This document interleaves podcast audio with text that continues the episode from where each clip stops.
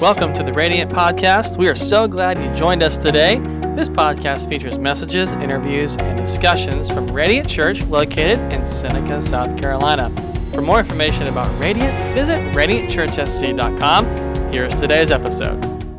Hey, welcome to Radiant Church. My name is Andrew. I'm lead pastor, and we're so glad you can join us from wherever you're watching or listening from here today. If this is your first time joining us, hey, go to radiantchurchsc.com and click I'm new. If you fill out that short form online for us as a way of saying thanks, we're going to donate $5 to one of the nonprofits that's listed.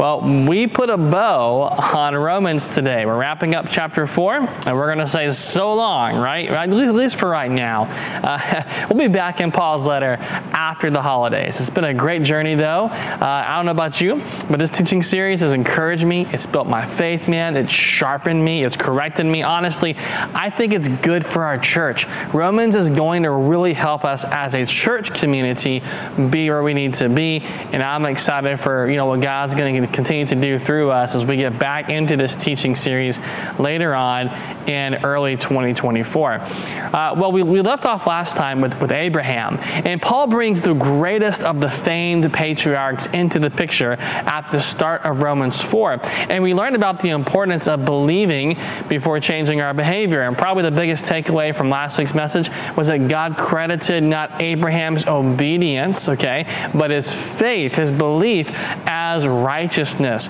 Paul makes it a, a point in, in verse number 10 to show that Abraham had faith that was credited as righteousness before he was circumcised as evidence that Abraham believed even before he obeyed.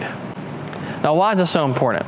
Because Christianity isn't about doing things for God and checking off lists and following every single rule. It's about relationship. It's about intimacy. It's about having belief and faith and a walk with God, which then seals our behavior. I, I believe first, and then because of that belief, I change how I live. I, I don't get my act together and change first. That's religion. No, I believe, and because I have relationship, I change.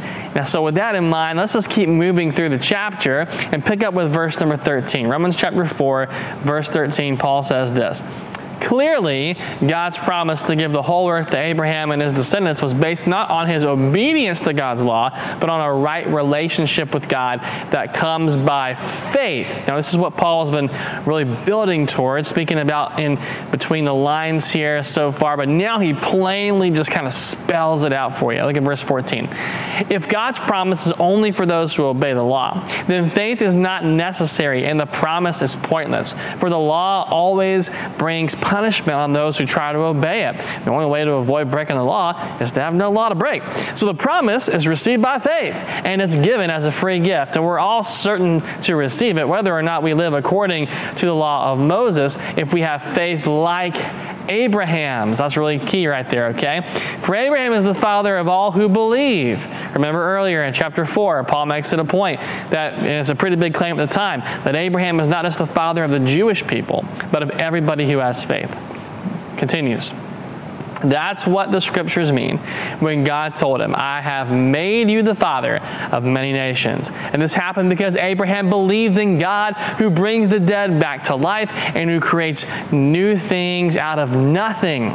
Now, if you grew up in a Pentecostal, charismatic background, you've heard this verse too many times to count, I'm sure. Just know this is not something that we can do. It's not in our power to bring something out of nothing. This is what God does. He brings things into existence which did not previously exist before. Righteousness depends on faith. It rests on grace, and it's guaranteed for everyone who believes. So, because the uh, that the groups us together as Abraham's kids, he's the father of all who believe. Paul says it means this: that God's promises are for us too. And so, when God tells Abraham what He's going to do, when He gives him those promises, Abraham believes. And I can't help but think to ask this question of us today: What are you believing God for? I think we should be believing in God for some big things, big things for our church, for our families, for our lives. But often what holds us back is our current condition or the situation that we find ourselves in. And I just want you to know today that if you want the faith to dream bigger, you have to believe that God is bigger than your situation. Think about Abraham's situation for a moment. He was a, a childless man with a wife who couldn't have kids in an era where everything was tied to your, your, your heir, right? Status, inheritance, legacy, all that revolved around having a male heir.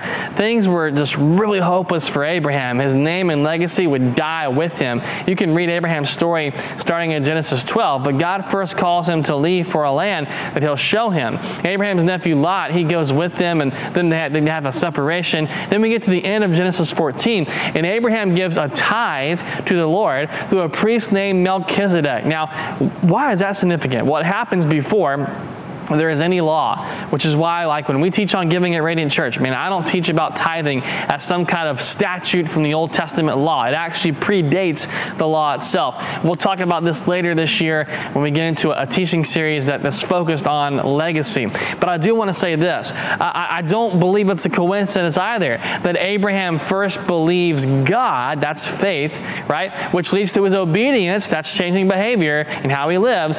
And then he gives God a part of his his income, in this case, the spoils from war. That shows what? His heart is fully devoted to the Lord. Money grips us like nothing else. It's, it's one of the reasons God challenges us to give. Does He have your heart, or does a love, notice I said love, right? A love of money have it. And then what happens? Well, after Abram has believed God through faith, which turns to obedience, then shown his devotion by giving a portion of his wealth, then God gives him the dream. He unleashes a dream which only Abraham is able to live out and experience because he's fully and completely devoted to the Lord. And I want to show you that. Genesis 15, verse number 1. Sometime later, the Lord spoke to Abraham in a vision, and he said to him, Do not be afraid, Abram, for I'll protect you, and your reward will be great. But Abram replied, Well, sovereign Lord, what, what good are all your blessings when I don't even have a son, since you've given me no children? Eliezer of Damascus, a servant in my household, he's going to inherit all my wealth. You've given me no descendants of my own, so one of my servants will be my heir. Now, isn't it interesting how we throw excuses up, up at God when He's speaking to us? Moses has all the reasons why he can't go to Egypt. Abraham says he's childless. Like God gives us a word, and then what do we do with the Lord? We tell him, like, I can't do it. Verse 4. Then the Lord said to him, No, your servant will not be your heir, for you will have a son of your own who will be your heir. Now, what's God doing here? He's speaking something into existence. He's creating something that's not there yet. All right? He says this Then the Lord took Abraham outside and said to him, Look up into the sky, count the stars if you can. That's how many descendants you will have. And Abram believed the Lord, and the Lord counted him as what? As righteous because of obedience? No faith. After this vision, God will do something else too. He'll change Abram's name, which means exalted father. He was powerful, he was wealthy, to Abraham, which means father of many. Can I just tell you today that when God sets you free from sin, when He unleashes power into your life, when He reveals a defining dream, He changes you, He fashions you, He molds you, He sharpens you into the person He designed you to be to step into the dream and live it out. But are you listening to the voice of God? Is God speaking to you like He was with Abraham? Are you giving God room to speak? I think sometimes when we speak to God, we just do all the talking, and as a result, we're not giving room for God to really say anything. Like maybe He'll have a promise for you if you would stop and listen, if you just give Him room. Now, when we're having a you know, faith to dream bigger, you have to recognize that God's bigger than your situation. You better be prepared, man, in that, in that, in that whole scenario to wait. Why? Because God's not on our time. Abraham doesn't receive this promise until a full 25 years later after the vision. He's about 100 when God gives him this promise, but he's about 125 when Isaac is born. So it may take a decade or a month or a lifetime, man, for God to carry out his promise, and you have to be okay with that. You can't rush it. You can't get discouraged. Your job is, is not to be fruitful. I know we're all results oriented, but that's not how God works. Your job is to be faithful and then be faithful some more and faithful a little bit more. Be faithful, faithful, faithful, faithful, faithful, faithful until one day when God's timing is right, fruitful.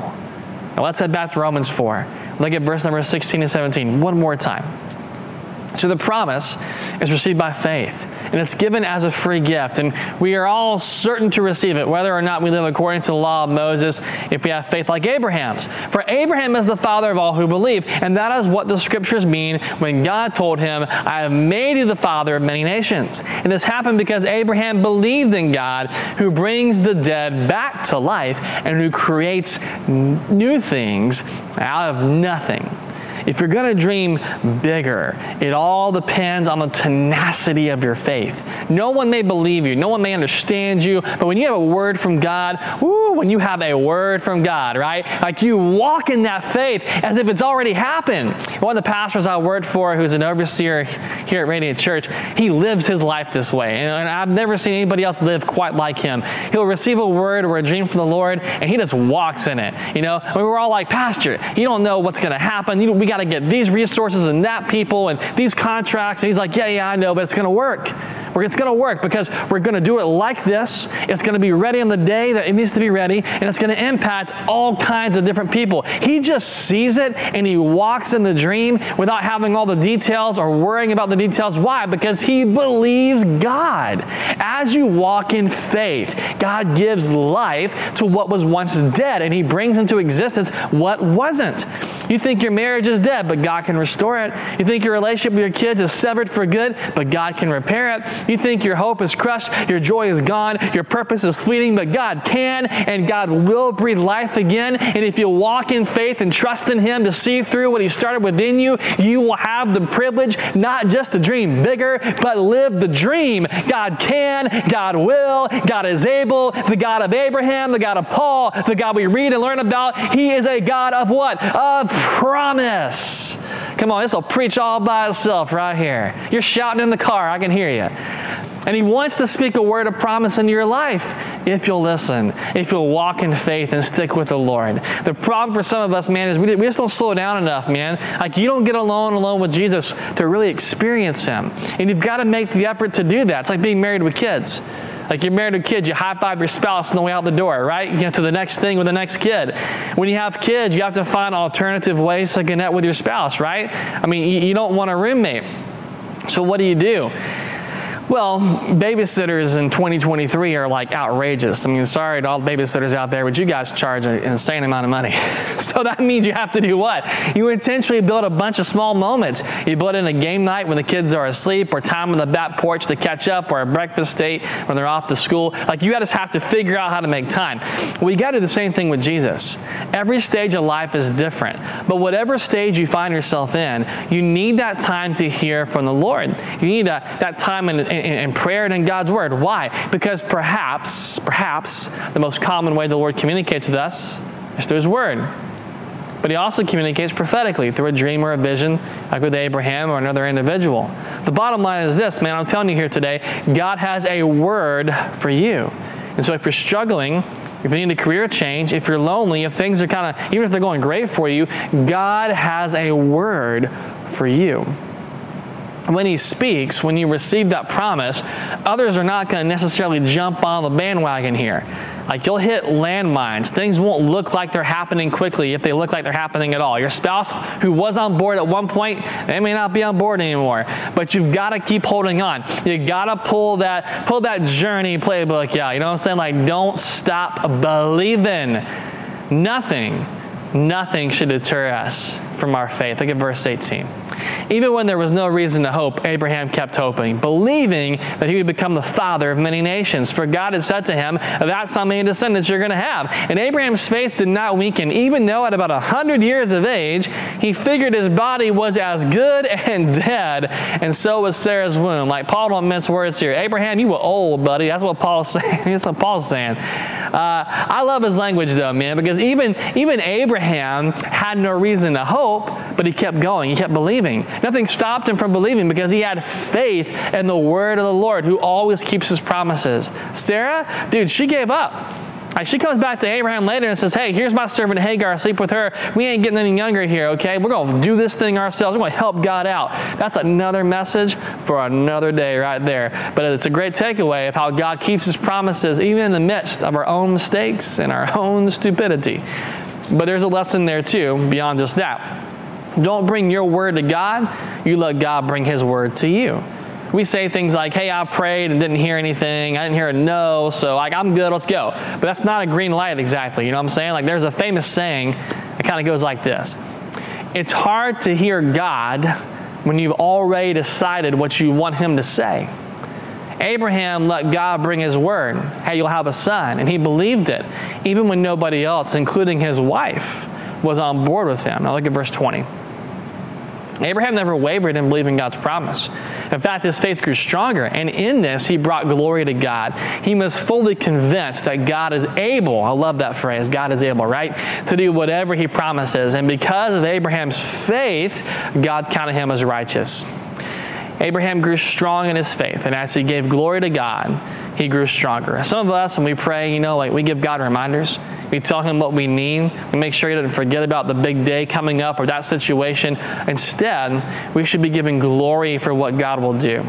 Our faith and belief should be aligned with what God is going to do. It's not like, hey, God, here's my list. I need this and that, and don't forget X, Y, Z.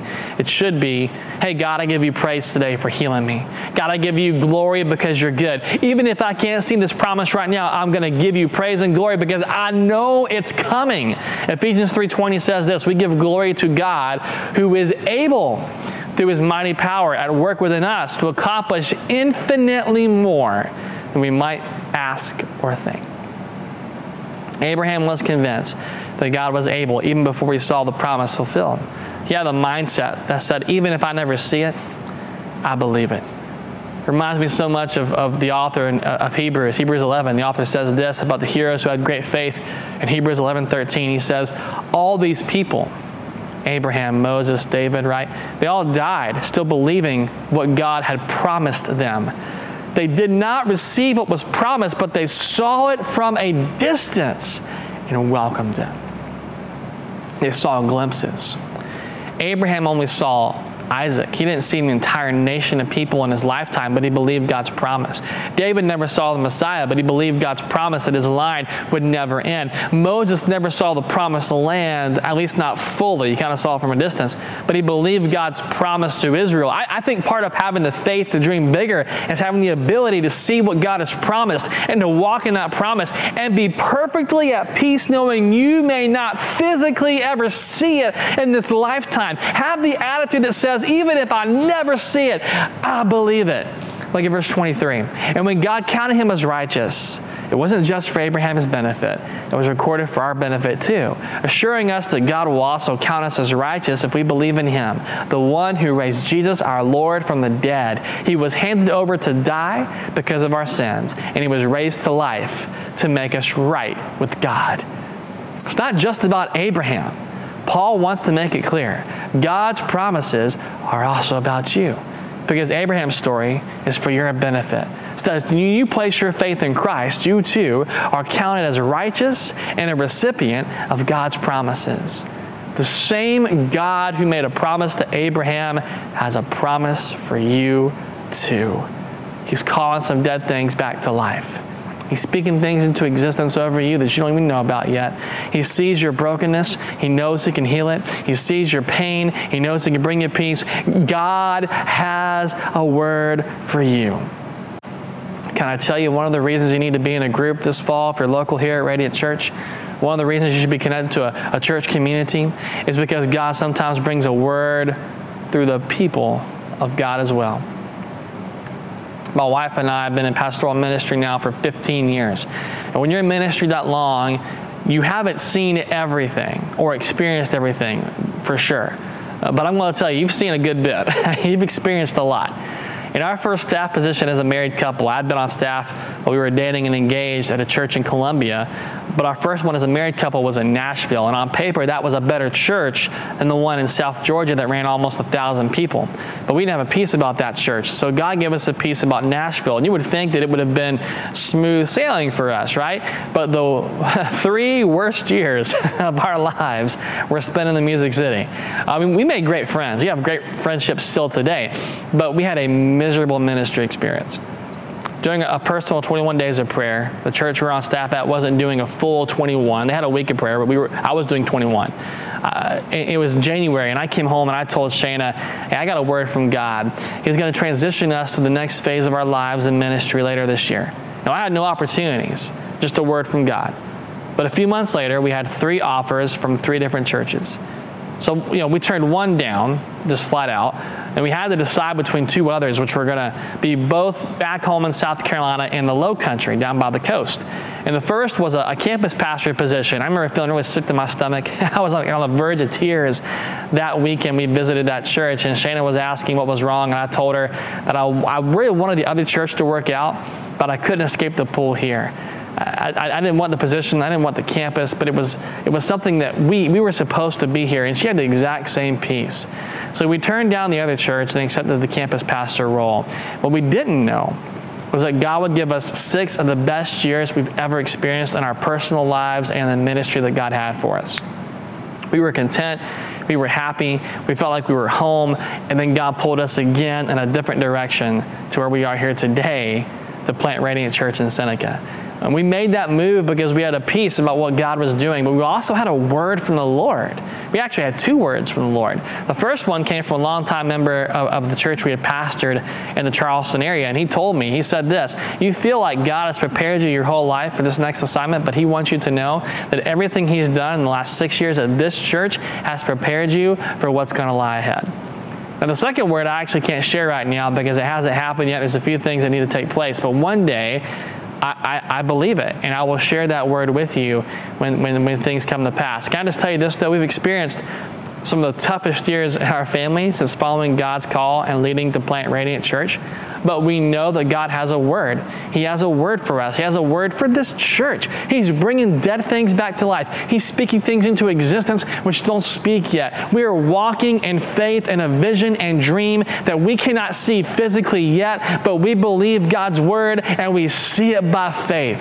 When you aren't sure what to do or where to go, you pray for God's peace and guidance. You do that. You pray for that word. And the question I want to ask you before we wrap up here today is simply this What are you believing God for?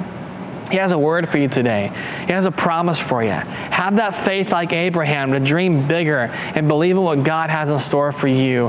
What are you believing God for. Can I pray for you today? God, thank you for all those who are watching and listening right now. Some are, are at home, some are driving, some are working out, but Lord, it doesn't matter what they're doing and where they are. I know, God, you have a word for them. I know, Lord, this message today was not by accident. They listened to the podcast, they're watching online for a reason, for a purpose, and you are speaking to them right now. And I pray, God, that their hearts are open to receive the word you have for them. God, may they have the faith of Abraham to, to believe it even when they can't see it, to keep going, God, never to give up. There's going to be hard moments and hard times that come. May nothing deter them from their faith, God, when they know that whatever situation they find themselves in, you are bigger, God. You are bigger. That dream you've planted inside of them, the vision you've given them, God, the heart they have, Lord, it is greater and bigger than what they're facing.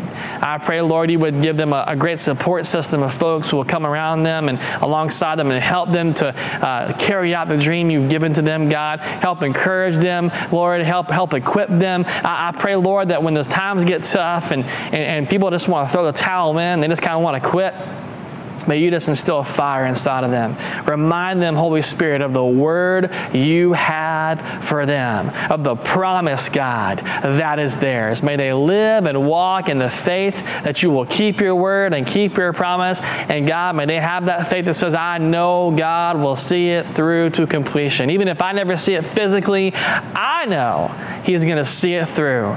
Lord, we thank you and praise you for what you're going to do in their hearts, their lives, for the dreams that you have for these individuals. We pray all this in your name.